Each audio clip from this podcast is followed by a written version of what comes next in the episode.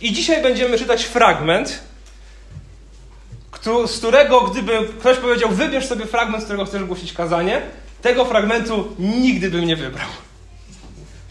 Bo jest on trudny, wydaje się on dosyć dziwny, ale dlatego też kocham kaznodziejstwo ekspozycyjne, czyli takie, w którym przerabiamy werset po wersecie, rozdział po rozdziale, list po liście, bo dzięki temu nie mamy wymówki. Nie możemy sobie wybrać i uznając, że te fragmenty lubię bardziej, a te mniej, więc tych, co lubię bardziej, będę głosił. Głosimy całe Boże Słowo, więc głosimy również fragmenty, które na przykład bywają niezręczne. Dla mnie tak będzie z tym dzisiejszym fragmentem. Więc drodzy, mam nadzieję, że was tutaj złapałem waszą uwagę. Jeśli ludzie są zniechęceni do Kościoła, w takim szerokim rozumieniu tego słowa Kościół, to z jakiego powodu są zniechęceni? Co ich odrzuca, odpycha od Kościoła?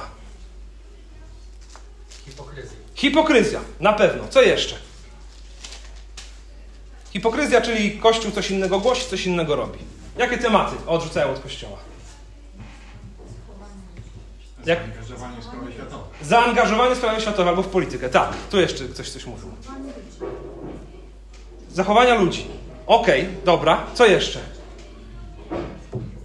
Jaki temat jest nielubiany w Kościele? Pieniędzy! Dokładnie. Jak ktoś zaczyna w Kościele mówić o pieniądzach, to znaczy, że chce coś od nas wyciągnąć, a nie nam dać. Albo jest jakiś kryzys, więc się mówi o pieniądzach. Albo ludzie są chciwi i potrzebują więcej pieniędzy. Ten Kościół jest chciwy. I dzisiaj właśnie o pieniądzach między innymi w Kościele. No więc wydaje się, że trudny fragment, trochę dziwny, dziwnie też poukładany, ale jednocześnie, kiedy przeczytałem ten fragment jakoś 2 tygodnie temu, myśląc o tym dzisiejszym nabożeństwie, myślałem sobie, Panie Boże, co ja mam z tego powiedzieć?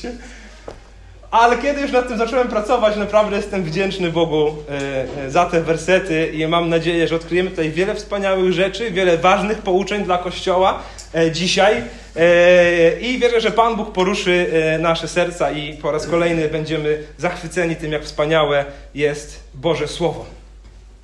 Przeczytamy rozdział 5, wersety od 17 do 25, to nasz dzisiejszy tekst. Słowem jeszcze kontekstu, zanim zajrzymy do tych wersetów, chcę tylko przypomnieć, na czym zakończyliśmy w ostatnią niedzielę listopada. Zakończyliśmy w 5 rozdziale, gdzie czytaliśmy o wdowach. Pamiętacie to? Akurat ja też miałem przywilej wygłosić to kazanie i mówiłem o tym, w jaki sposób Pismo Święte pokazuje podejście do ludzi starszych, gdzie społeczeństwo ludzi starszych chce zepchnąć na margines, natomiast Pismo Święte pokazuje, jak powinniśmy się troszczyć o osoby starsze, jak zabiegać o ich dobro i jak Kościół miał się troszczyć o wdowy. I była tam też mowa na początku 5 rozdziału. Paweł zwracał Tymoteuszowi uwagę na czystość czy świętość relacji w Kościele. Mówił, starszych braci upominaj jak ojców, a starsze kobiety traktuj jak matki, młodszych braci jak braci, a młodsze kobiety jak siostry, tak, aby nikt nie mógł nic Tobie zarzucić, że jakieś relacje są właśnie niewłaściwie prowadzone, więc dbaj o tę czystość. Potem była ta długa mowa o wdowach, a teraz wracamy do tematu starszych w Kościele. Starszych nie w sensie wieku, ale w sensie urzędów, w sensie przywódców. 1 Tymoteusza 5, 17 do 25. Starsi, którzy są wspaniałymi przywódcami, godni są podwójnego uznania, zwłaszcza ci, którzy trudnią się głoszeniem słowa i nauczaniem. Gdyż Pismo mówi, mucącemu bydlęciu nie zawiązuj pyska oraz robotnik jest godny swojej zapłaty. Przeciw starszemu nie przyjmuj oskarżeń, chyba że są oparte na zeznaniach 2 lub 3 świadków. Tych, którzy grzeszą, upominaj wobec wszystkich, aby i pozostali się bali. Zobowiązuję cię w obliczu Boga, Chrystusa, Jezusa i wybranych aniołów, abyś się tego trzymał bez zastrzeżeń, niczego nie czyniąc stronniczo. Na nikogo nie nakładaj pochopnie rąk i nie miej udziału w cudzych grzechach. Zachowaj siebie samego czystym.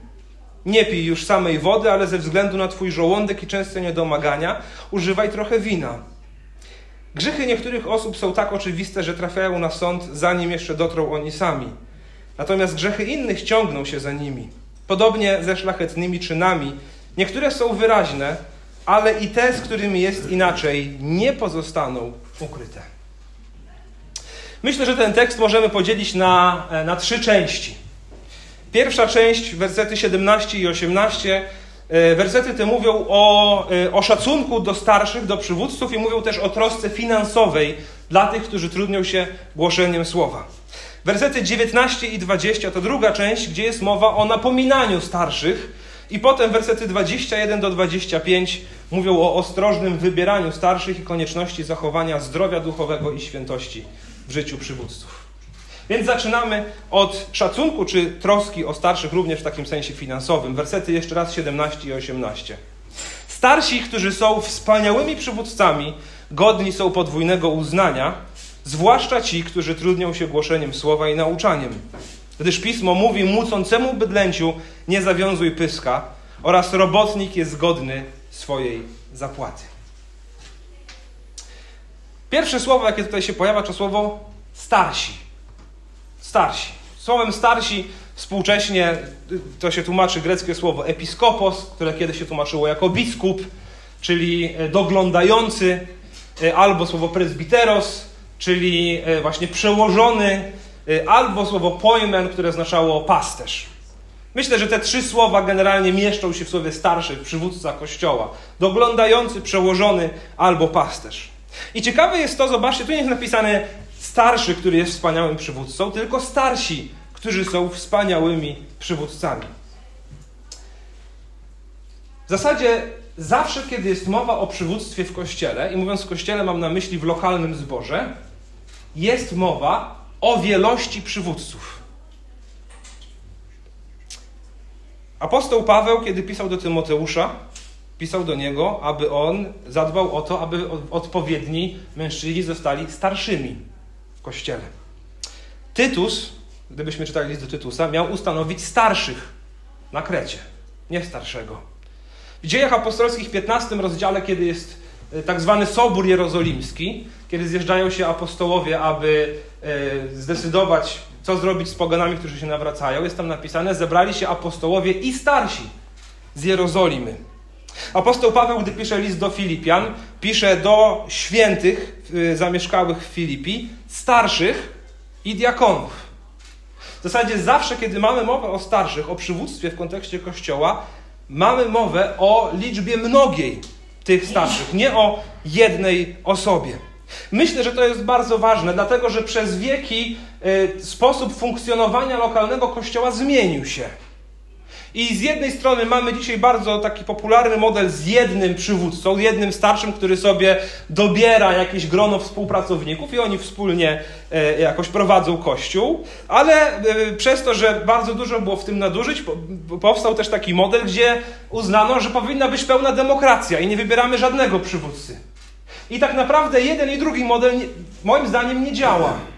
Ten, w którym nie ma żadnego przywódcy, jest utopią, bo zawsze ktoś wychodzi na przywódcę z racji swojego charakteru i potem dzieją się problemy, jest podważane właśnie to jego stanowisko, bo nikt go nie wybierał.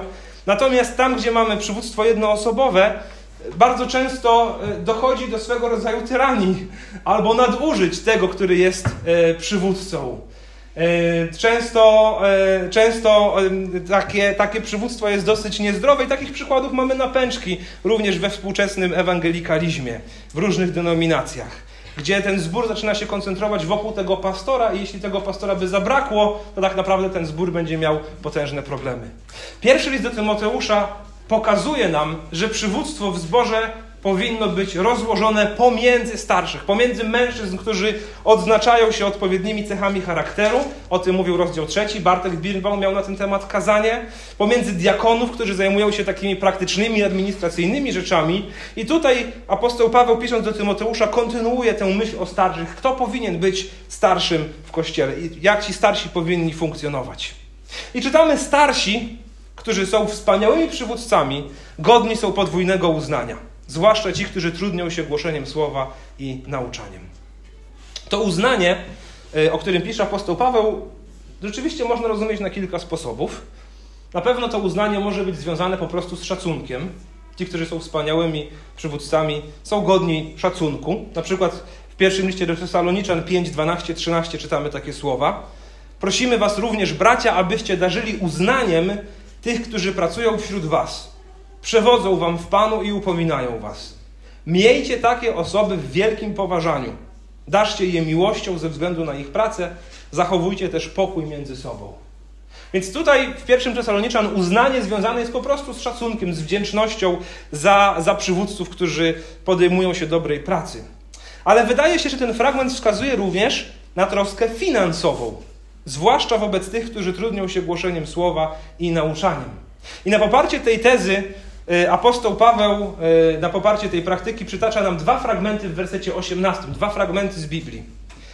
Werset 18, gdyż Pismo mówi, młócącemu bydlęciu nie zawiązuj pyska oraz robotnik jest godny swojej zapłaty. Uważam, że to cytowanie jest bardzo ciekawe. Pierwsza wstawka pochodzi z Księgi Powtórzonego Prawa, rozdziału 25, wersetu 4, gdzie jest mowa o, gdzie jest takie przestrzeżenie przed niesprawiedliwym traktowaniem pracujących. Więc skoro jakieś zwierzę pracuje na roli, powinno też się zadbać o to, aby to zwierzę dobrze zjadło. Młócącemu bydlęciu nie zawiązuj pyska.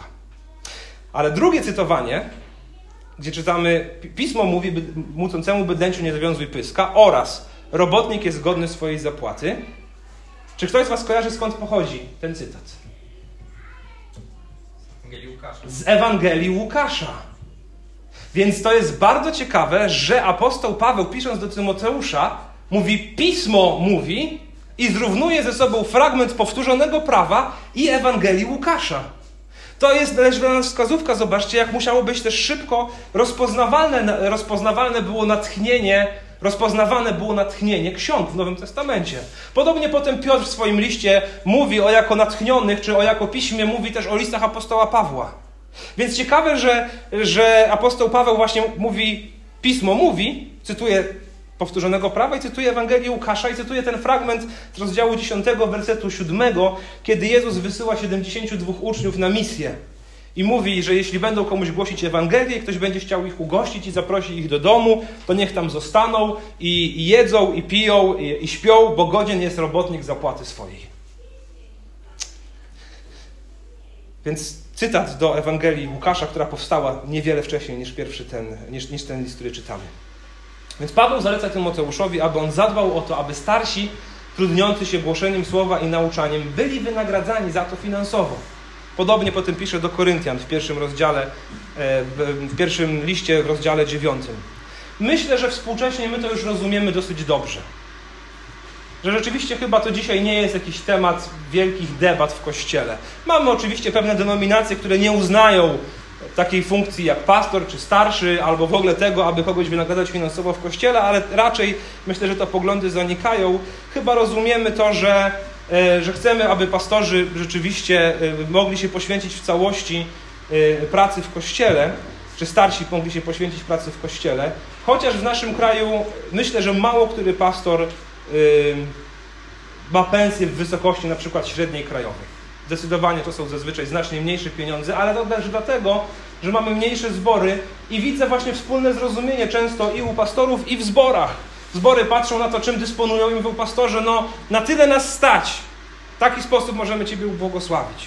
I jednocześnie ten pastor, jeśli rzeczywiście jego powołaniem jest służba pastorska, mówi, dobrze, to ja zobaczę, jak tutaj mądrze to rozegrać. Współcześnie chyba coraz lepiej to rozumiemy.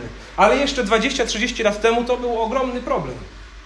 Wielu ludzi, którzy decydowali się na taką pełnoetatową służbę w zborze, no musieli sobie znaleźć jakąś pracę dodatkową i my dzisiaj mamy spory problem z brakiem kadrowym w Kościele, no właśnie między innymi dlatego, że mnóstwo młodych chłopaków, którzy chcieli poświęcić się pracy dla Boga, po prostu musieli zająć się innymi rzeczami, nie było ich stać na to, aby utrzymać rodzinę, więc porzucili oni służbę. Czasami po latach tego żałują albo próbują jakoś tam wrócić, kiedy teraz trochę sytuacja się zmieniła. Ale werset ten 17 i 18 myślę, że wskazują nam na coś więcej niż kwestię portfela, bo to nie jest kwestia portfela. Tak naprawdę to jest kwestia serca. Tu jest mowa o nastawieniu do przywódców. Stąd, kiedy jest mowa o podwójnym uznaniu, myślę, że tu nie chodzi o wysokości pensji tego przywódcy, który trudni się nauczaniem i głoszeniem słowa. Tu jest tak naprawdę mowa o podejściu członków Kościoła do tych, którzy są pasterzami Kościoła. Apostoł Paweł mówi, troszczcie się o swoich przywódców. Troszczcie się o nich. Darzcie ich uznaniem. Więc mowa jest o szacunku do tych starszych, o trosce finansowej również dla nauczających, ale teraz jest mowa o trosce duchowej, wersety 19 i 20. Czy trosce o ich dobre imię. Przeciw starszemu nie przyjmuj oskarżeń, chyba że są oparte na zeznaniach dwóch lub trzech świadków. Tych, którzy grzeszą, upominaj wobec wszystkich, aby i pozostali się bali. Więc pierwsza część mówi, troszczcie się, darzcie uznaniem. Tych, którzy troszczą się nauczaniem słowa, również w kwestii finansowej, troszczcie się o nich. Werset 19 mówi, troszczcie się o ich dobre imię. Przeciw starszemu nie przyjmuj oskarżeń, chyba że jest oparte na zeznaniach dwóch lub trzech świadków. Bo rzeczywiście jest tak, że każdy, kto podejmuje jakąś rolę przywódczą, czy to w rodzinie, w pracy, w zborze, musi się liczyć z krytyką. Ta w rodzinie zazwyczaj pochodzi od dzieci. Im moje dzieci są starsze, tym bardziej tego doświadczam. Ta w pracy pochodzi często od współpracowników czy od poddanych. Natomiast w Kościele jest tak rzeczywiście, że przywódcy są często atakowani i oskarżani. Czasami ta krytyka jest uzasadniona, ale niestety bardzo często są to raniące oskarżenia. I apostoł Paweł ostrzega Tymoteusza i mówi, jeśli ktoś będzie oskarżał jakiegoś starszego w Kościele, to jeśli masz te oskarżenia potraktować poważnie, musi to być zarzut więcej niż jednej osoby. Taki też był nakaz prawa mojżeszowego, że każde oskarżenie musi się opierać na zeznaniach więcej niż jednego świadka. Wedle mojego doświadczenia, jak się zastanawiałem i tak sięgałem jakoś pamięcią, jak wygląda obecnie stan Kościoła, czy ewangelikalnego środowiska, czy baptystycznego, jak to wyglądało wcześniej. Rzeczywiście do przedwczesnego zakończenia służby starszych w Kościele, etatowych czy nieetatowych, bez znaczenia, myślę, że doprowadzają trzy rzeczy. Do przedwczesnego zakończenia tej służby. Po pierwsze, rzeczywiście bywa to grzech. Kiedy ktoś jest usunięty ze służby z powodu swojego upadku, braku jakiejś pokuty, opamiętania się z tego grzechu. I to słusznie. Tak rzeczywiście Pismo nas przed tym przestrzega.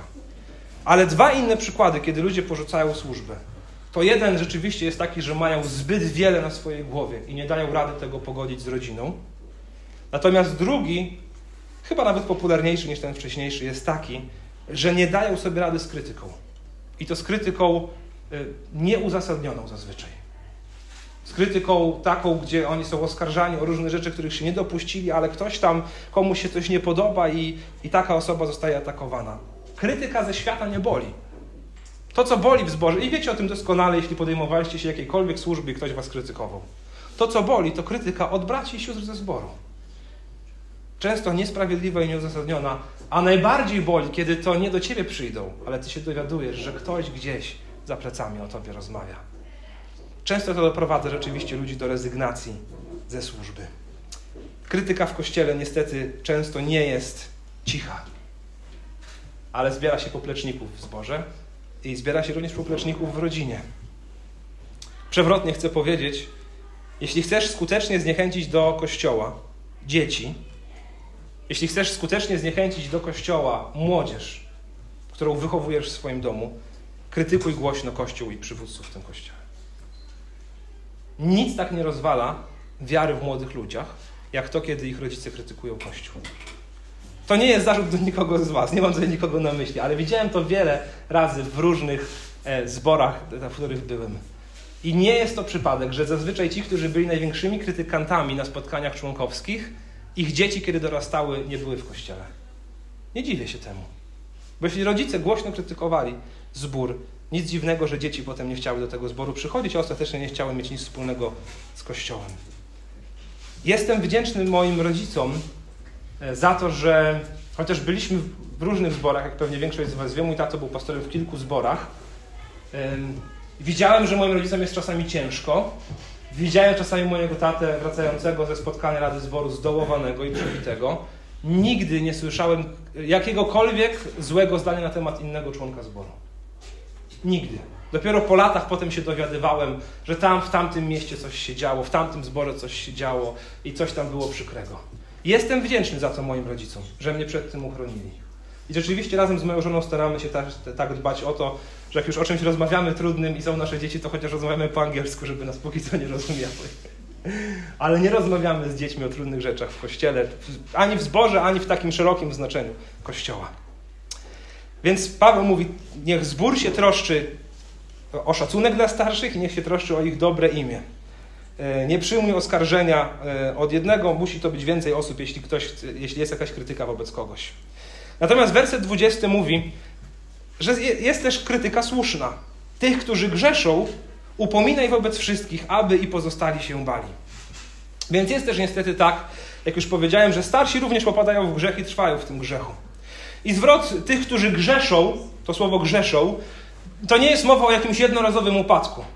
Odwołując się do zeszłotygodniowego kazania, ci, którzy byli, to pewnie sobie skojarzą, to nie jest mowa o tym, że ktoś sobie pobrudził szaty, pobrudził sobie stopy i trzeba je umyć. Tu jest mowa o, to stwierdzenie grzeszą mówi o czymś, co trwa stale, co jest powtarzalne, coś, co się nie kończy, nie ma tam żadnej przerwy, nie ma tam żadnej pauzy. Więc jest mowa po prostu o życiu w grzechu, o takim uporczywym trwaniu w tym grzechu, gdzie nie ma żalu za grzech. I Paweł mówi, takich starszych upominaj wobec wszystkich. Więc to ma być publiczne upomnienie. Dlaczego publiczne? Bo pełnią oni publiczną funkcję. Skoro pełnią publiczną funkcję, nagana ma być również publiczna, aby pozostali się bali. Myślę, że to nie chodzi o to, aby bali się Boga. Chodzi o to, aby bali się grzechu. Aby nie pozwolili sobie wpaść z powrotem w grzech. To tak jak z karą dla dzieci.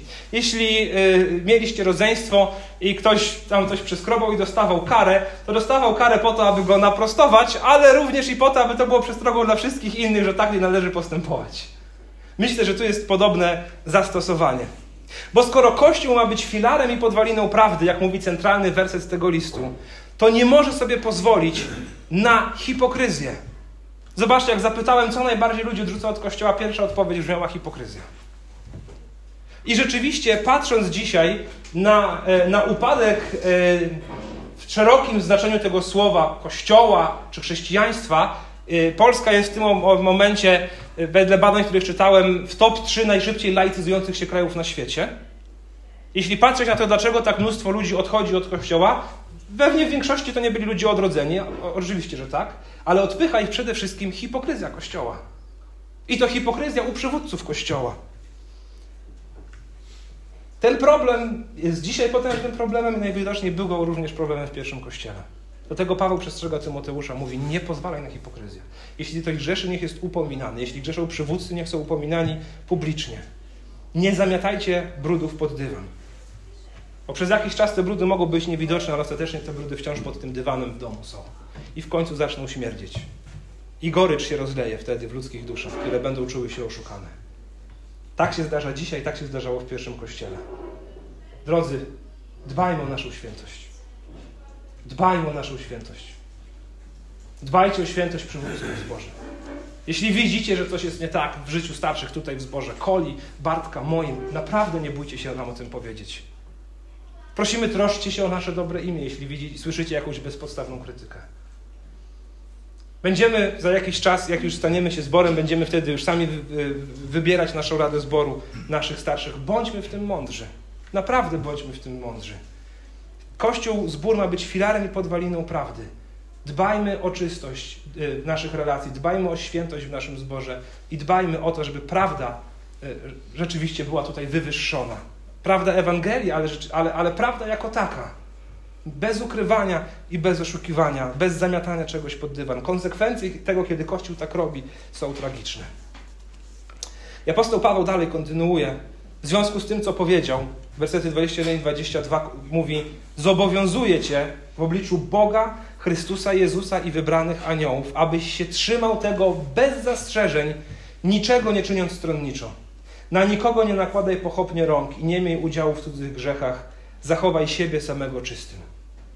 Innymi słowy, w związku z tym, że przywódców należy szanować, w związku z tym, że zbór ma się w jakiś sposób zrzucać finansowo na tych, którzy zajmują się głoszeniem słowa i nauczaniem, w związku z tym, że mamy się troszczyć o ich dobre imię, to Tymoteuszu, bądźcie mądrzy w wybieraniu przywódców. Rąk na nikogo pochopnie nie nakładaj. To włożenie rąk to właśnie jest związane z ordynacją, tak? Z powołaniem kogoś, mianowaniem kogoś na urząd starszego. Zobaczcie, to nie jest błaha sprawa. Werset 21, jakimi zaczyna się niesamowitymi słowami. Zobowiązuję cię w obliczu Boga, Chrystusa Jezusa i wybranych aniołów, abyś się trzymał tego bez zastrzeżeń. Bardzo podobnego wzrotu apostoł Paweł używa w drugim liście do Tymoteusza, kiedy przypomina mu rozpal na nowo dar łaski Bożej i wtedy mówi głoś słowo. I traktujemy to jako niesamowicie ważne wezwanie, głoś słowo. Tutaj podobnie powinniśmy to bardzo poważnie potraktować, kiedy on mówi bądźcie ostrożni w wybieraniu przywódców, w tym, kto zostaje przywódcą Kościoła. Dlatego, że źli przywódcy będą prowadzić dom Boga, jakim jest zbór, do upadku. Widzimy to w Starym Testamencie. Największa krytyka od Boga, czy takie słowa grozy z powodu upadku Izraela, spadała właśnie na przywódców. Pan Bóg mówi, mieliście paść mój lud, a paśliście samych siebie. I często to królowie, kapłani i prorocy są winni tego stanu duchowego, w jakim był Izrael w Starym Testamencie. Dlatego musimy być mądrzy w wybieraniu starszych, nie czyniąc niczego stronniczo, wybierając tych, którzy rzeczywiście są do tego odpowiednio obdarowani, odznaczają się odpowiednimi cechami charakteru, a nie tych, którzy akurat lubimy, albo wydają się oni odnosić sukcesy w życiu zawodowym, czy też są dobrymi organizatorami. Miałem okazję kiedyś obserwować Radę Zboru, której niektórzy członkowie dostali się do tej zboru dlatego, że często właśnie zabierali krytyczny głos na spotkaniach członkowskich i byli też ludźmi, którzy odnieśli sukces w życiu zawodowym. I kiedy była nowa kadencja Rady Zboru, oni zostali wybrani dlatego, że ludzie już mieli dosyć ich narzekania, więc powiedzieli, a wybierzemy ich, niech oni pokażą w Radzie teraz jako starsi Kościoła, niech pokażą na co ich stać. A że odnieśli sukces w życiu zawodowym, są dobrymi organizatorami, to w zborze pewnie też będzie się dobrze działo. Obserwowałem taką Radę Zboru przez 4 lata. Tragedia to była przez 4 lata. Tragedia. Non-stop widać było walki w gronie przywódców, non-stop widać było starcia w gronie przywódców. Efekt był absolutnie opłakany. Cała kadencja Rady to były różnego rodzaju sprzeczki, krytykanstwo i inni członkowie Rady, którzy znaleźli się tam rzeczywiście, wedle mojego zrozumienia, z powodu cech swojego charakteru i służby, którą pełnili dla zboru, pod koniec tej kadencji Rady mówili, jeśli oni z powrotem wejdą, to my rezygnujemy z Rady. Efekt był opłakany. Słyszałem też o zborach, gdzie wybierano radę starszych na podstawie tego, kto będzie reprezentował interesy danej rodziny. I rodziny dobierały się w grupy i mówiły, dobra, to my wystawimy tego kandydata, ale wszyscy na niego głosujemy, bo musimy mieć swoją reprezentację w Radzie Zboru. Niektórzy się uśmiechacie, zakładam, że też to widzieliście. I co się wtedy dzieje? I wiecie, i my się dziwimy, że w Polsce ewangelikalnie wierzących chrześcijan, czy ewangelicznie wierzących chrześcijan jest 50 tysięcy, może 70, jak szeroko policzyć. No nic dziwnego, że tak jest. Kiedy czytamy przed obliczem Boga, Chrystusa Jezusa, wybranych aniołów Tymoteuszu, zadbaj o mądre przywództwo. A my jakoś zapominamy o tych wersetach. Sam wam powiedziałem, że normalnie bym sobie nigdy tego tekstu nie wybrał na głoszenie z niego, dla wygłoszenia z niego kazania. Ale to wezwanie tu jest bardzo poważne. Naprawdę musimy być ostrożni. Mamy ładne polskie powiedzenie, ryba psuje się od głowy. Myślę, że tak samo można powiedzieć o zborze. Zbór psuje się od przywódców. I lepiej mieć rzeczywiście w zborze 2 mężczyzn z odpowiednim charakterem i cechami, o których mówi Biblia, niż większą ich liczbę tylko dlatego, że kogoś lubimy, albo że jest dobrym administratorem, albo dobrym pracownikiem, albo dobrym szefem w swojej firmie. Starsi to przede wszystkim pasterze, nie administratorzy. Dlatego Paweł mówi, nie nakładaj pochopnie rąk na nikogo, nie miej udziału w cudzych grzechach, zachowaj siebie samego czystym. Bo rzeczywiście jak kogoś wybieramy i opatrznie wybierzemy go, nie zagłębiając się w to, jaki to jest człowiek, mamy udział potem w jego grzechach, które popełnia jako przywódca. Mam kolegę, który jest pastorem w Stanach Zjednoczonych, w takim kościele około 1000 osób ma ten zbór. I opowiadał mi kilka miesięcy temu historię, która ich zbór spotkała.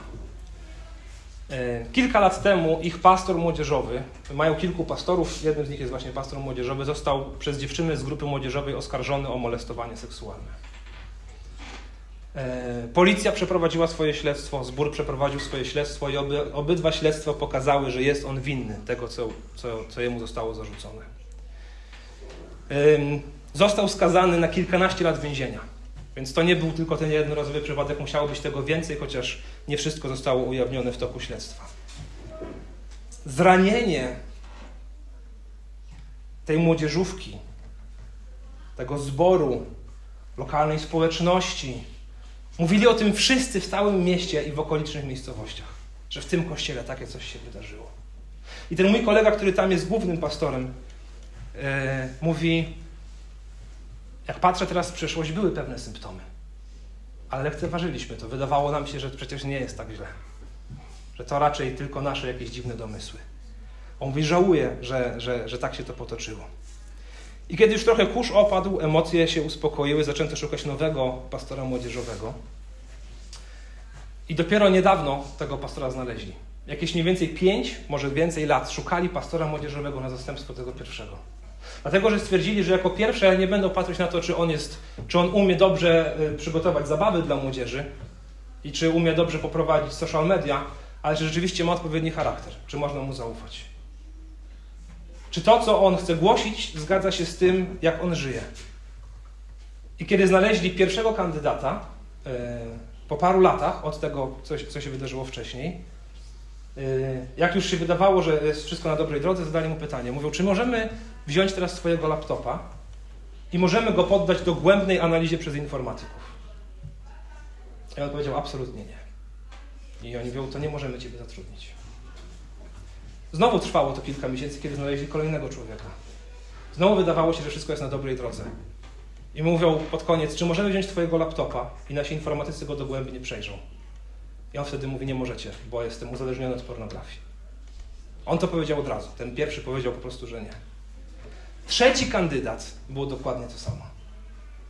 Czwarty kandydat dopiero rzeczywiście mówi, proszę bardzo. Macie, nic, nie mam nic do ukrycia. Kilka lat trwało, żeby znaleźć pastora młodzieżowego.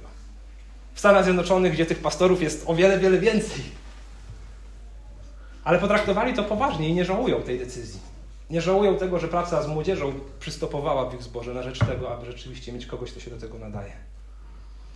Inny mój przyjaciel, który też pracuje dla jednej organizacji chrześcijańskiej, kiedy kogoś zatrudniają w tej organizacji, zadają mu pytanie w pewnym momencie rekrutacji i mówią, czy jest w twojej przeszłości albo teraźniejszości coś, co gdyby ujrzało światło dzienne, w złym świetle postawiłoby naszą organizację. To jest organizacja, która zajmuje się szkoleniem pastorów. I bardzo często pojawia się słowo tak. Wtedy oni mówią, to niestety nie możemy dalej współpracować. Sprawa jest poważna. I im poważniej zbory to potraktują, tak jak należy, tym lepiej będzie dla nas. To jest bolesne, bo my często chcemy mieć... Ktoś się trafił, szczególnie w Polsce, naprawdę jest niewielu tych chętnych pastorów z różnych względów. Jest ktoś, fajnie gada, fajnie mówi, przebojowy, coś tam potrafi, no to bierzemy go.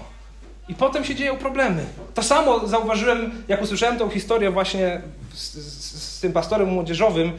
Pomyślałem sobie, jaka to jest łaska Boża, ile razy mnie Pan Bóg uratował, kiedy organizowaliśmy obozy młodzieżowe. Na obozach młodzieżowych, na liderów młodzieżowych bierze się po prostu tych, którzy są chętni. Tego, kto jest gotowy, żeby jechać przez 10 dni zajmować się młodzieżą za darmo. Znajdzie się. Dobra, to coś tam go nauczymy.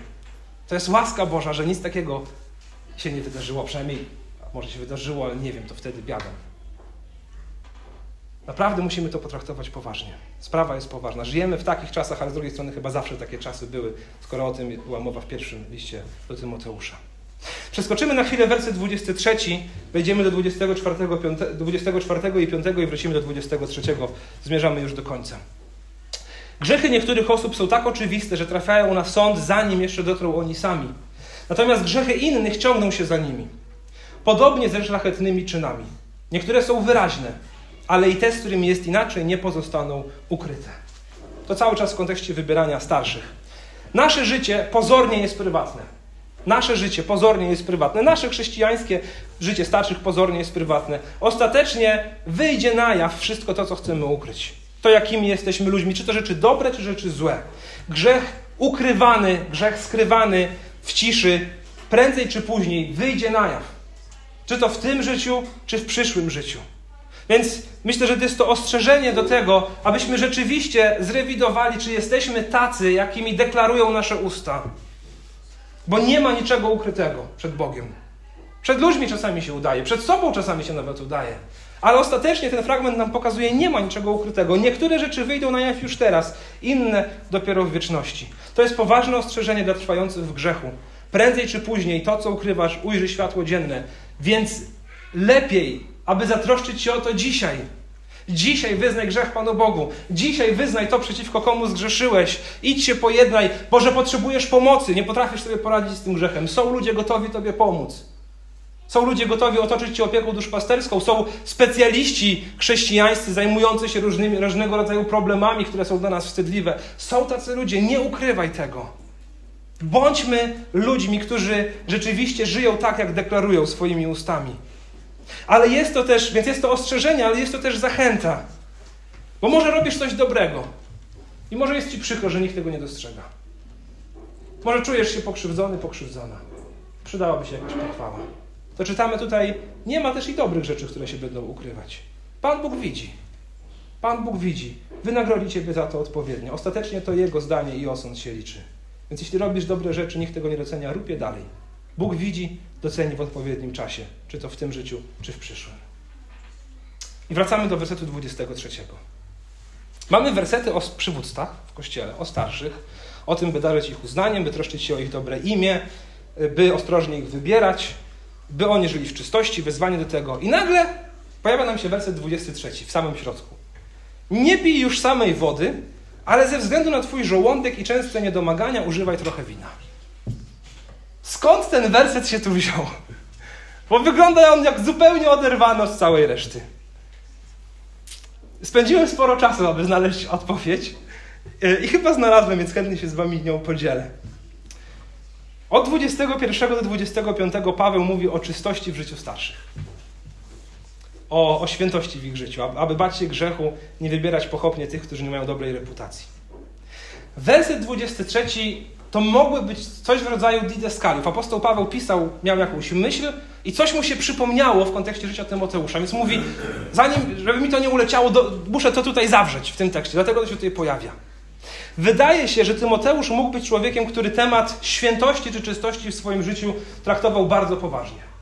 Na przykład nie czytamy o tym, aby miał żonę, tak jak apostoł Paweł również nie miał żony.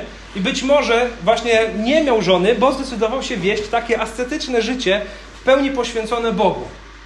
Być może też w związku z tym postanowił nie dotykać alkoholu i być abstynentem. Ale jego abstynencja w pewnym momencie zaczęła mu szkodzić. W jakim sensie? Był abstynentem, aby nikt go nie oskarżył o pijaństwo. Ale miał słabe zdrowie, jak tutaj czytamy. Miał problemy żołądkowe. I Paweł zaleca mu, nie pij już samej wody, ale dodawaj do niej trochę wina. To dlatego, że normą w starożytności było dodawanie do wody pitnej wina, ponieważ wino zawiera alkohol, a alkohol ma właściwości dezynfekujące. Zabijał bakterie, ta woda pochodziła z różnych źródeł. Więc należało dodawać wina albo pić wino właśnie po to, aby te bakterie w wodzie zabić. Stąd apostoł Paweł może zalecać Tymoteuszowi, mówiąc, to jest bardzo dobrze, że ty troszczysz się o swoją świętość i o swoją czystość i chcesz być bez zarzutu. Ale być może w tym jednym miejscu trochę przeginasz, Tymoteusz, bo masz słabe zdrowie. Więc dodawaj, on nie mówi pij wino, on mówi dodawaj po trosze wina dla swojego zdrowia, ze względu na swoje niedomagania żołądkowe. Innymi słowy, zatrosz się o swoje zdrowie. Zatrosz się o swoje zdrowie. To w żaden sposób nie jest przyzwolenie na upijanie się czy cokolwiek takiego. W 3 rozdziale czytaliśmy o tym, że starszymi diakonami mogą być ludzie wolni od nałogów. Ale to jest po prostu wskazanie mówiące o tym, że należy troszczyć się o swoje zdrowie. Drodzy, troska o zdrowie duchowe nie może zrujnować zdrowia fizycznego. Troska o zdrowie duchowe nie rujnuje zdrowia fizycznego. Podobny problem już się pojawiał w kontekście niewstępowania w związki małżeńskie u ludzi, których to doprowadzało do wewnętrznej męczarni. Pamiętacie, to końcówka, to było w 4 rozdziale. Więc mądrze troszczmy się o swoje zdrowie. Troszczenie się o swoje zdrowie jest Bożą rzeczą. To zdrowie duchowe i to zdrowie fizyczne.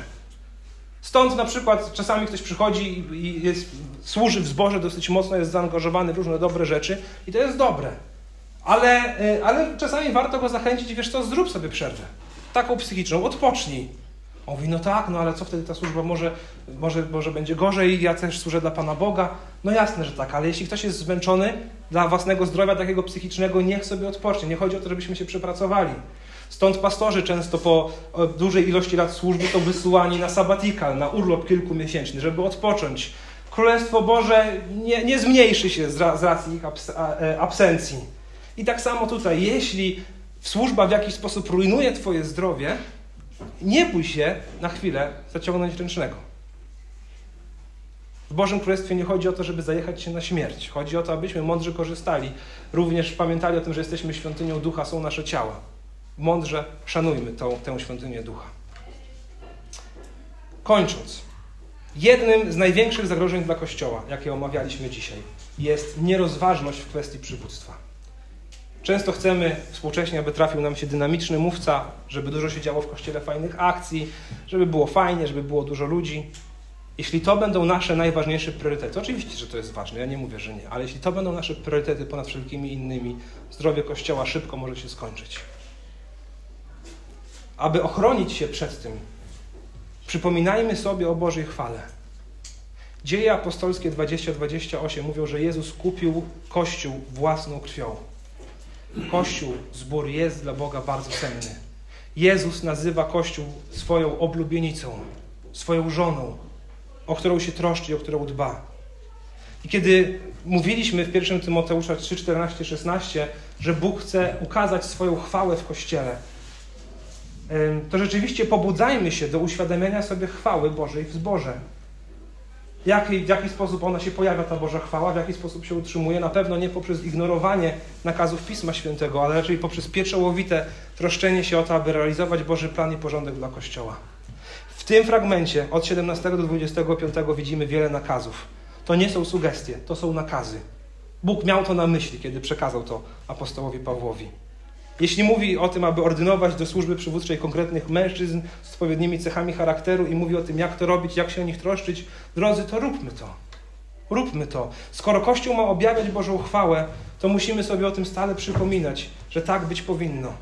W naszej wizji, którą omawialiśmy w zeszłym roku, wizji naszego zboru, to był jeden z najważniejszych punktów. Z takich 5 filarów, o których mówiliśmy, wszystko kończyło się tym, że mamy wszystko robić dla Bożej chwały. A cały ten dokument o wizji Kościoła kończył się właśnie takim zdaniem, że zbór powinien się stale zastanawiać, czy to, co robi i jak funkcjonuje, oddaje Bogu chwałę. Jeśli nie, to nie ma podstaw do tego, żeby to robić. Jeśli tak, to rzeczywiście róbmy to mądrze. Z pewnością Bożym zamiarem nie jest, aby pasterze wykorzystywali owce, a owce, żeby maltretowały pasterzy. To nie jest Boży zamiar. Dbajmy o mądre relacje.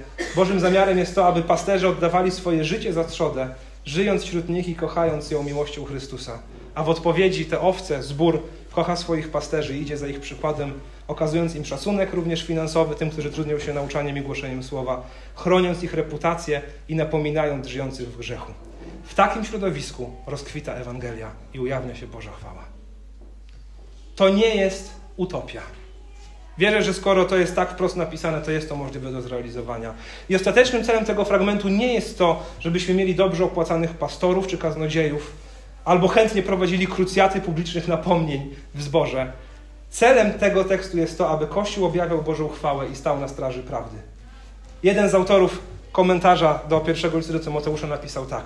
Ostatecznym celem jest, aby Ewangelia wychodziła ze zboru na świat. Boża chwała jest widoczna wtedy, kiedy prowadzimy Kościół zgodnie z tym, co On sam powiedział. Więc aby nie zostać obojętnym na te prawdy, drodzy, przypominajmy sobie dobroć Boga, o której mówimy często w przesłaniu dobrej nowiny. Przypominajmy sobie dobrą nowinę. To Ewangelia nas uratuje przed upadkiem zboru. Jak uniknąć pułapek, plotek, oskarżeń i podejrzeń? W jaki sposób możemy pielęgnować atmosferę miłości, przebaczenia i jedności między tymi, którzy przywodzą, a tymi, którzy są prowadzeni? Jest tylko jedna droga, to jest Ewangelia. To jest przypominanie sobie o tym, że wszyscy jesteśmy grzesznikami, że Pan Bóg nas znalazł w tym świecie, że Jezus umarł za nas swoją drogocenną krwią, że wszystko to jest wynikiem Bożej łaski i że mamy się odznaczać miłością do siebie nawzajem i mamy żyć dla Bożej chwały i czeka nas wspólna wieczność w niebie. Jak tu nam jest ciężko wytrzymać, to dopiero będzie w wieczności. Dbajmy o dobre relacje. Jako pastor, jako przywódca potrzebuję Ewangelii, aby ona mnie uwolniła od egocentryzmu, od rządzy haniebnego zysku, od lenistwa, od poszukiwania aprobaty, od szukania pochwał, od mnóstwa innych grzechów. Jednocześnie zbór potrzebuje Ewangelii, aby uwolnić się od krytyki, od ducha rozłamu, plotek i niezadowolenia. Krótko mówiąc, potrzebujemy Ewangelii. Zawsze we wszystkim, co robimy, potrzebujemy Ewangelii. Tylko dzięki Bożej łasce starsi i Kościół mogą być odpowiednio zaopiekowani. Dbajmy o to. Dbajmy o to. Amen. Ach. No właśnie, aby się śpiący mogli obudzić. Zachęcam, powstańmy i spędźmy teraz ten czas na modlitwie. Szczególnie chcę Was zachęcić do tego, abyśmy modlili się właśnie o zbory. Mamy gości, pewnie jesteśmy z różnych zborów. Abyśmy modlili się o zdrowie naszych kościołów, abyśmy modlili się o owoce dobrej nowiny w życiu Kościoła, abyśmy modlili się też i o nasz zbór, kiedy teraz właśnie przygotowujemy się, czy jesteśmy w procesie zakładania go. Drodzy, poświęćmy czas na modlitwę o Kościół, dziękując Bogu za to, że nam go dał, dziękując za członków tego Kościoła, za przywódców Kościoła i powierzając się Bożej łasce. Zapraszam każdego, kto pragnie do głośnej modlitwy.